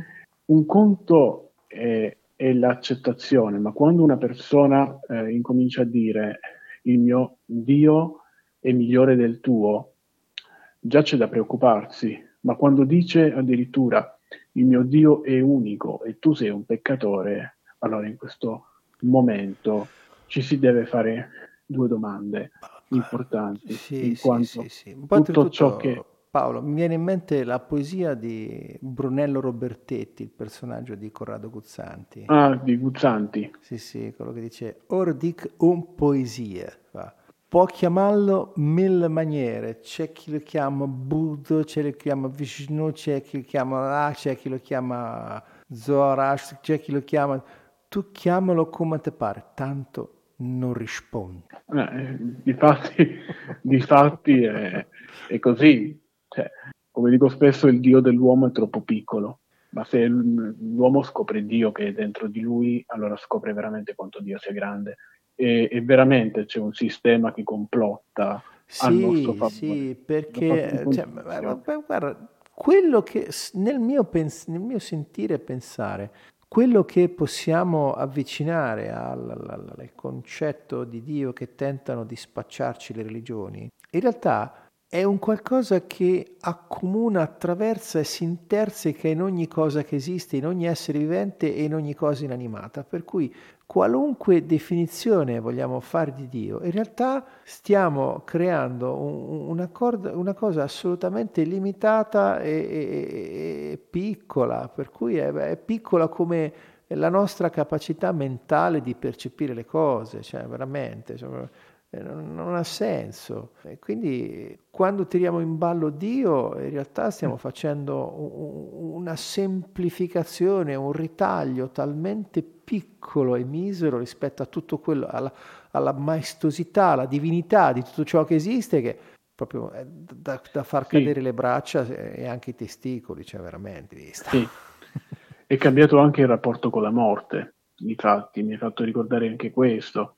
Prima i cimiteri erano, facevano parte di una città, facevano parte di un paese, facevano parte di quello che veniva definito il centro abitato e addirittura eh, si ballava nei cimiteri, si mangiava nei cimiteri, si rendeva eh, la morte in un certo senso compartecipe della vita. Sì, allora diciamo, eh. sì, diciamo che questo qui eh, può avere un senso se il cimitero, allora, il cimitero come noi lo conosciamo è stato istituito da Napoleone Bonaparte. Sì. Prima la maggior parte dei corpi venivano seppelliti sì. nelle chiese, per cui le chiese già abbastanza lugubri di per sé, con tutto questo carico di morti, oltretutto neanche, c'erano anche grossi problemi igienici, perché un corpo lasciato decomporre fuori dalla natura crea problemi igienici. Un corpo invece riportato alla natura, sepolto nella nuda terra, in una zona riservata o cremato, ha modo di ritornare in circolo in maniera più armonica. Cioè, noi questa, questa storia, cioè questa follia di voler preservare il corpo oltre il tempo in cui è stato utile, eh, con i cimiteri... Eh, vedi, anche lì, vedi anche lì, torniamo a quello che dicevi prima, cioè, alla cioè, fine un cimitero, c'è, un c'è, cimitero c'è. al di là della, dell'aspetto affettivo in cui i parenti vanno a ricordarsi i morti, ma in realtà per ricordare un morto basta una fotografia, per esempio, o qualcosa che sì. appartenuto a lui, anche solo il ricordo. Per cui, sì, ma io quello, perché sì, fare queste quello... discariche di cadaveri che sono assolutamente ingombranti e innaturali? Cioè, i, i cimiteri, i cimiteri come li, come li conosco da che vivo, cubicoli di cemento eh, grigi, brutti e spogli, a me fanno tristezza già per come sono. E mi viene da sì, pensare, ma lì dentro la bara chi, chi, cosa c'è più? Beh, io credo che ci sia l'attaccamento di chi, di chi eh, vive. Sì, infatti. È l'unica cosa. Difatti l'unica cosa che abbiamo preservato eh, della tradizione celtica è quello di portare i fiori ai nostri comunque defunti, perché il fiore eh, simboleggia, simboleggia, la vita e, e l'unico, l'unico l'unica eh, azione, l'unico rituale ecco, che, che, la Chiesa ha preservato, ma prima sì. vi era una, una diversa uh, contemplazione ecco, sì, dei, sì, dei cimiteri. Che tra Ora, l'altro, eh, se ci pensi bene, a me non piace, non perché non piacciono i fiori, ma perché non mi piace l'idea di portare fiori recisi. Sì, questa è anche un'altra, un'altra questione. È un fiore reciso, eh, sta già morendo. Eh, sì. Cioè, Piuttosto una, seminiamo una... dei fiori oppure portiamo delle, delle piante, de, de, dei vasi con dei fiori in modo che questi fiori possano comunque vivere. Cioè, ho capito che si onora il ricordo di un morto, ma alla fine lo onoriamo la morte con un'altra morte. eh, Questo è bello. Eh sì, preferirei onorare la morte con della vita. Sì. Qua, cioè. Quindi l'idea del cimitero eh, portata da Napoleone non fa altro che, secondo me, eh, additare due cose importanti. La prima, la divisione, ancora una volta. Quindi la vita da una parte, la morte dall'altra, ma la morte sta per i fatti suoi, il più lontano possibile. Sì. E, dalla, e, e due, non fa altro che fomentare l'attaccamento alla vita, ma attenzione, attaccamento alla vita non nel senso eh, buono del termine, nel senso di godersi la vita, mm-hmm. eh, contemplare la vita, essere nel pieno della vita e in presenza di essa, ma attaccamento inteso come reazione e paura alla morte sì, stessa. Sì, sì, Noi abbiamo allontanato il cimitero anche dal nostro cuore, nel senso abbiamo allontanato la morte dal nostro cuore perché ne abbiamo paura. E di fatti le persone molto spesso dicono io ho paura di morire. Nessuno dice ho paura della morte, ma molti dicono io ho paura di, di, eh, di morire. Quindi chiaro, c'è, chiaro. c'è, un attaccamento eh, a quella che secondo se stessi è, è, è l'unica idea di vita, perché giustamente, giustamente, non sappiamo cosa c'è dall'altra parte, infatti, non possiamo infatti. saperlo.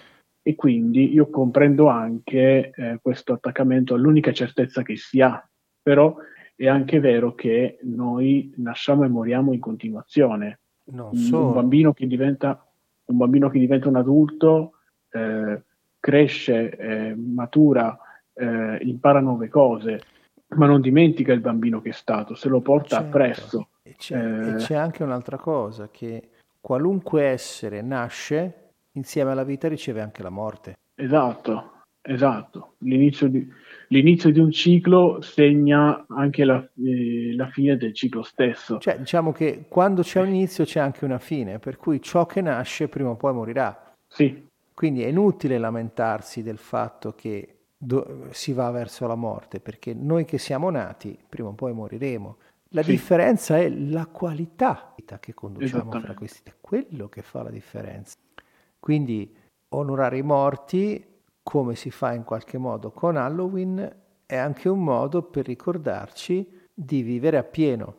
Esattamente, sono d'accordo. E non è un idolatrare i morti in sé, ma è una semplicemente eh, un, portarseli sì, dentro e celebrarli. Perché i, idolatrarli, eh, beh, esatto, celebrarli e portarli interiormente. Tra l'altro, nella, nelle esperienze di vita che facciamo, noi ricordiamo bene solamente ciò che interiorizziamo nel cuore, sì. ciò che invece eh, sappiamo o possediamo a livello di conoscenze eh, traballano un poco perché, eh, come abbiamo detto nella scorsa puntata, eh, di Aleteia eh, è l'esperienza che trasforma il lo so in l'ho fatto e che porta a interiorizzare eh, le, i momenti di vita, le lezioni, la conoscenza. E interiorizzare il morto semplicemente significa portarsi il meglio della sua esperienza nel cuore e riutilizzare la sua esperienza anche nella nostra esperienza. Sì. Perché no? si può fare di tutto, cioè, non, non, ci sono limiti neanche in questo.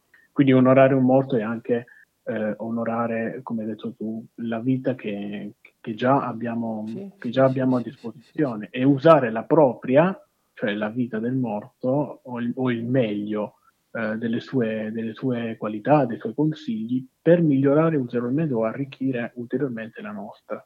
Certo, e infatti io più che onorare io preferisco celebrare. Celebrare è molto più bello, sì. Sì, perché cioè, qualcuno che è morto, ahimè, non esiste più, per cui ci portiamo con noi solo il ricordo di quello che abbiamo, questi esseri. E quando ne portiamo il ricordo, la maggior parte di, di, di quelli che portiamo il ricordo è perché in qualche modo abbiamo provato affetto, amicizia o una, una, una qualche forma di amore verso.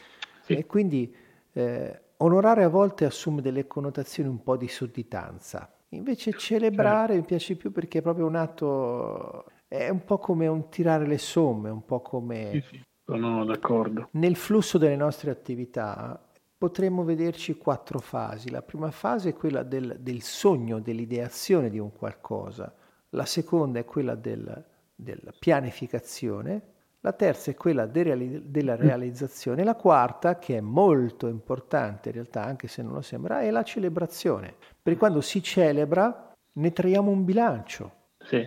Che sono d'accordo. Consolida quello che abbiamo fatto nella nostra consapevolezza e ci consente di vivere esperienze più vitali in seguito. Se invece noi saltiamo la celebrazione, rischiamo di perderci il frutto, quello più eh, sottile ed elevato di quello che abbiamo vissuto. Perché celebrando possiamo imparare qualcosa da quello avvenuto, per cui potremmo dirci ok, questa cosa fatta così mi è piaciuta, non mi è piaciuta, mi è servita, non mi è servita e potremmo anche pensare, beh, la prossima volta potrei fare qualcosa di leggermente diverso, oppure no, la farò proprio così perché è stato stupendo. Sì. Quindi anche, anche questa celebrazione celebra... di Halloween serve a questo. Sì, sono d'accordo. Celebrare è anche un, un riportare eh, alla memoria eh, l'accogliere eh, di noi stessi e un accogliersi in un certo senso. Certo. Eh, avevo scritto uh, una, un componimento per, uh, per, questa diretta, però non posso accedere al mio profilo. Se tu ci riesci, eh, mi farebbe piacere. Su Facebook? Sì. Prova Perché eh, credo che sia molto, molto mh, mm, importante per tutto quello che è stato detto in questa ultima eh, almeno nel campo di, di Radio Iride eh, diretta di, di questo Chels di questo sarebbe? Spazio. Sì, sarebbe Allora, eh. se permetti lo leggo. Sì. Chels, vi vedo le mie spalle, vagliarmi, vegli, vagliarmi lungo la via.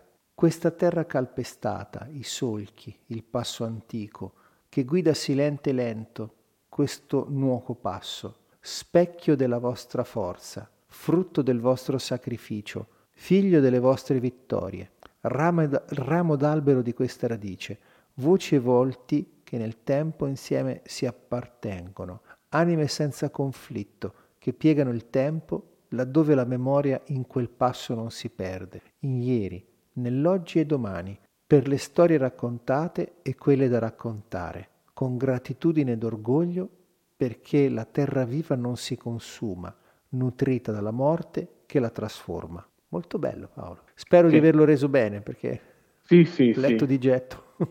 sì, ovvio, sì, non, non pretendevo chissà cosa. Eh, ed, è, ed, è, appunto questo. Eh, laddove c'è la celebrazione, come hai detto tu, eh, c'è una sorta di Samuel.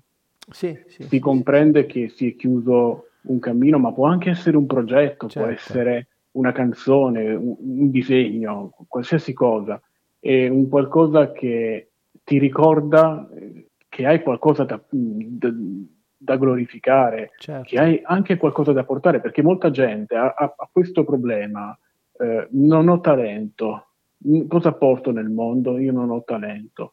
Non è vero che non, hai, che non sia talenti, una persona, come hai detto tu, nasce eh, come conseguenza di, di un più, movimento pazzesco che, e, che viene orchestrato e porta con sé la sua unicità. Esatto, quindi l'assenza di talento non esiste. Infatti. È un Viviamo... po' come, scusa Paolo, è un po' come la frase che hai scritto, ramo d'albero di questa radice. Sì. Noi siamo tutti rami d'albero delle nostre radici e come tutti i rami degli alberi e le foglie e i fiori e i frutti non ce n'è uno uguale all'altro. Sì, sì. E molto spesso, ecco, eh, mi viene in mente proprio l'immagine dell'albero che lascia cadere le foglie. Immagina due alberi, mm. uno vicino all'altro. Uno è bello, è grande, ha i fiori, ha la chioma e viene eh, fotografato, viene, le persone si fermano, lo contemplano. Vicino a lui ce n'è un altro che ha le foglie che cadono e i fiori che cadono. A livello estetico non c'è sicuramente paragone fra i due, ma chi dei due secondo te sta portando qualcosa, sta donando qualcosa e chi dei due ostenta quella che è la vera bellezza fra i due? Beh, guarda, la vera bellezza secondo me è un concetto relativo perché la bellezza è negli occhi di chi guarda. Quindi come lo guardi eh, sei tu che fai la bellezza di quello che vedi. Ed è un circolo perché ognuno dà al, a qualcun altro, cioè a qualcos'altro, per cui la foglia che cade quando arriva al terreno poi ritorna nel circolo e quindi rinutre altre piante. Esatto. È tutta una connessione, tutto uno scambio, tutta una circolazione di, di vita che cambia forma e spegne e si riaccende in altre forme. Quindi è, esatto. è una cosa che va avanti da, da, miliardi di anni. Come hai detto tu, qualcosa che rimane stantio alla fine diventa fine a se stesso e muore. Sì. E, ecco, quando le cose diventano fini a se stesse non c'è neanche possibilità di portare, di portare celebrazione. Forse a volte si perde anche l'idea di, di, celebrare. Io ne so qualcosa che molto spesso io non, non celebro, io faccio, vado avanti, sì, sì, non sì, mi fermo mai. E allora l'idea, che cosa succede? Il mio corpo si stanca perché c'è un'idea di un ciclo che inizia e siccome non si celebra non si chiude. Allora il corpo dice ma quando finisce? Quando, è che quando è che... Perché sì, nel momento sì, in cui si celebra il proprio sistema viene avvertito che succede qualcosa, che si entra certo, nel, nel certo, proprio sangue personale. Certo, certo. Non a caso una cosa che ci fa molto danno alla nostra vitalità è alterare i cicli del giorno e della notte, della luce e della, del buio i ritmi circadiani, cioè questa mania che abbiamo di usare luci artificiali per avere la, la luce di notte e magari tirar giù le tapparelle per avere il buio di giorno, in realtà manda in tilt il nostro sistema endocrino perché il nostro corpo con la luce, il sistema endocrino fa delle cose, in assenza di luce ne fa delle altre complementari e servono entrambe. Quindi alterare i ritmi della, della luce, del, per esempio il modo più sano di dormire è dormire completamente al buio. Sì. Qualunque lucina, anche il piccolo ledino del televisore o del caricabatteria del cellulare, altera il nostro sonno. Per cui, per esempio, se proprio non potete fare la luce del buio totale, allora una mascherina sugli occhi può essere un buon compromesso, per esempio. Sì, sì, assolutamente. Soprattutto se quelle sono poi luci intermittenti, perché ho notato che danno molto più fastidio le luci intermittenti di quelle fisse. Ah certo, certo, sì, perché la luce intermittente, tutto quello che è movimento desta il nostro subconscio perché quello che si muove potenzialmente può essere pericoloso.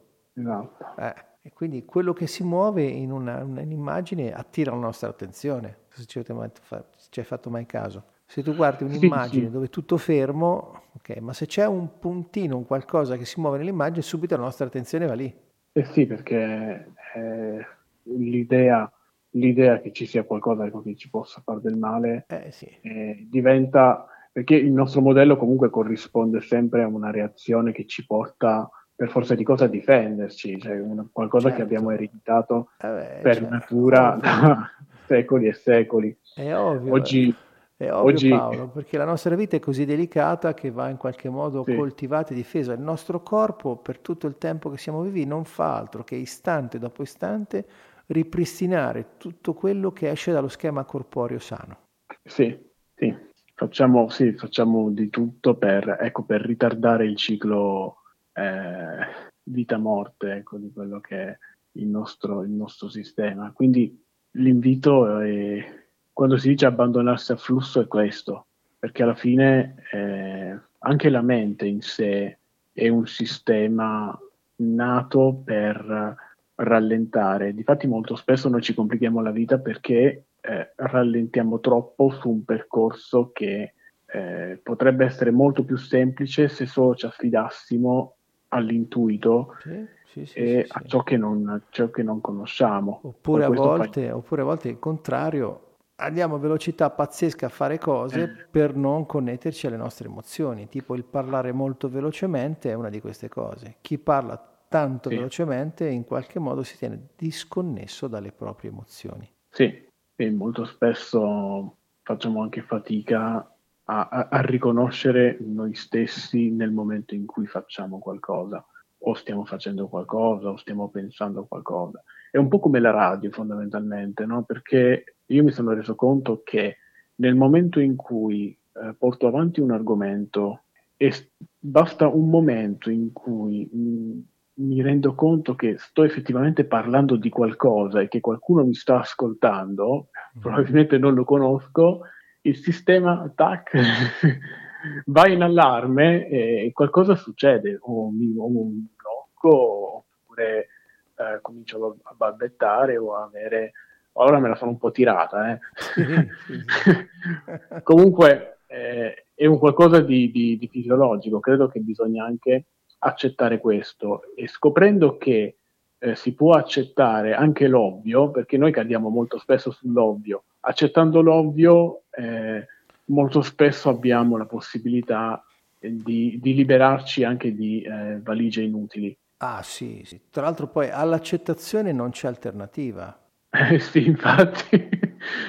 Perché? Perché dico questo? Perché accettare per me non significa dire mi piace, che bello, no, accettare significa riconoscere che esiste, anche se non mi piace, anche se Come mi provoca sofferenza. Ah.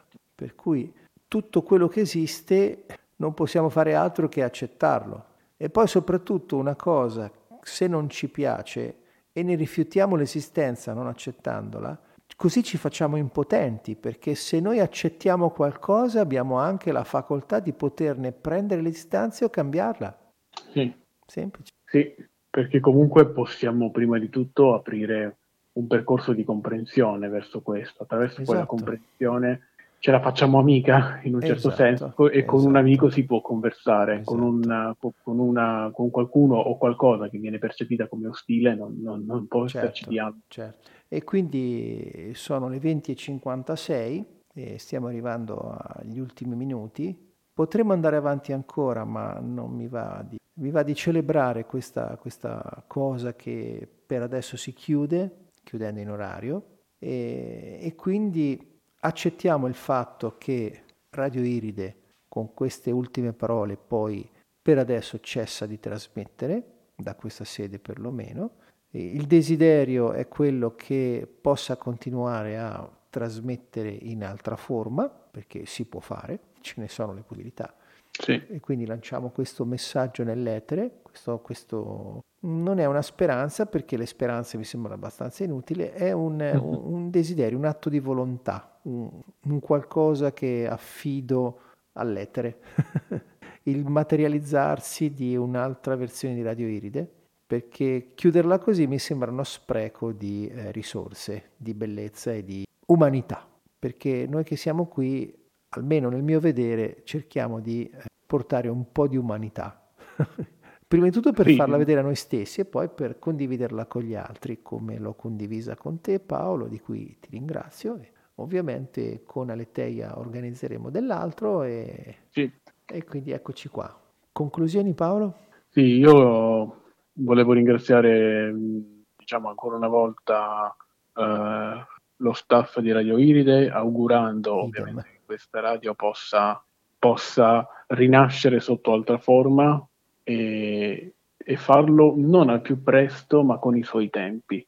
Quindi eh, che possa godersi questo, questo, inverno, questo momento di introspezione eh, personale e, e, decidere poi eh, che, cosa, che, cosa, fare con i mezzi che ha a disposizione, perché comunque eh, c'è stato um, un, un, gran via vai di eh, programmazione. Eh, Aleteia da sola ha portato, eh, io sono anche un patito dei numeri e quindi voglio celebrare giustamente Aleteia come Grazie. merita, ha portato 104 ore di contenuti, eh, 52 puntate, 52 argomenti diversi, tantissimi ospiti, eh, argomenti spero mai banali, lo spero, eh, nati eh, ma, nati sempre nella stessa maniera, cioè intuitivamente, senza preparare nulla, veramente, senza mh, mai mettersi d'accordo una settimana prima, addirittura molto spesso l'argomento nasceva martedì o mercoledì. Sì, infatti. Eh, quindi se noi non abbiamo mai avuto dei testi, non abbiamo mai avuto nulla a disposizione, abbiamo solamente parlato, come dice qualche titolo, il titolo di qualche trasmissione fa, a ruota libera, sì. cercando, cercando ecco, di, di, di, portare ricchezza e di portare contenuto. Quindi Uh, molto spesso è successo anche che ci siamo allontanati dallo stesso argomento per poi ritornarci, ma eh, abbiamo fatto uh, questo gioco, mh, questa conversazione, questo scambio eh, molto amichevole che spero abbia potuto sia stato intanto di gradimento di chi, da parte di chi ci ha ascoltato sì. e che sì. credo eh, spero abbia potuto eh, portare qualche, qualche, semino in più da poter piantare nel proprio terreno visto bene, che bene. siamo e quindi questa è un, per adesso una chiusura e un arrivederci quindi ah, sicuramente un arrivederci buona serata a tutti E anche Mister Hall ci ha salutato. Evidentemente non è uscito dal parcheggio. Eh no, infatti. Bene, quindi come consuetudine eh, vi auguro momenti d'amore per tutti con eh, la sigla che ormai conoscete, Moments. Ciao a tutti.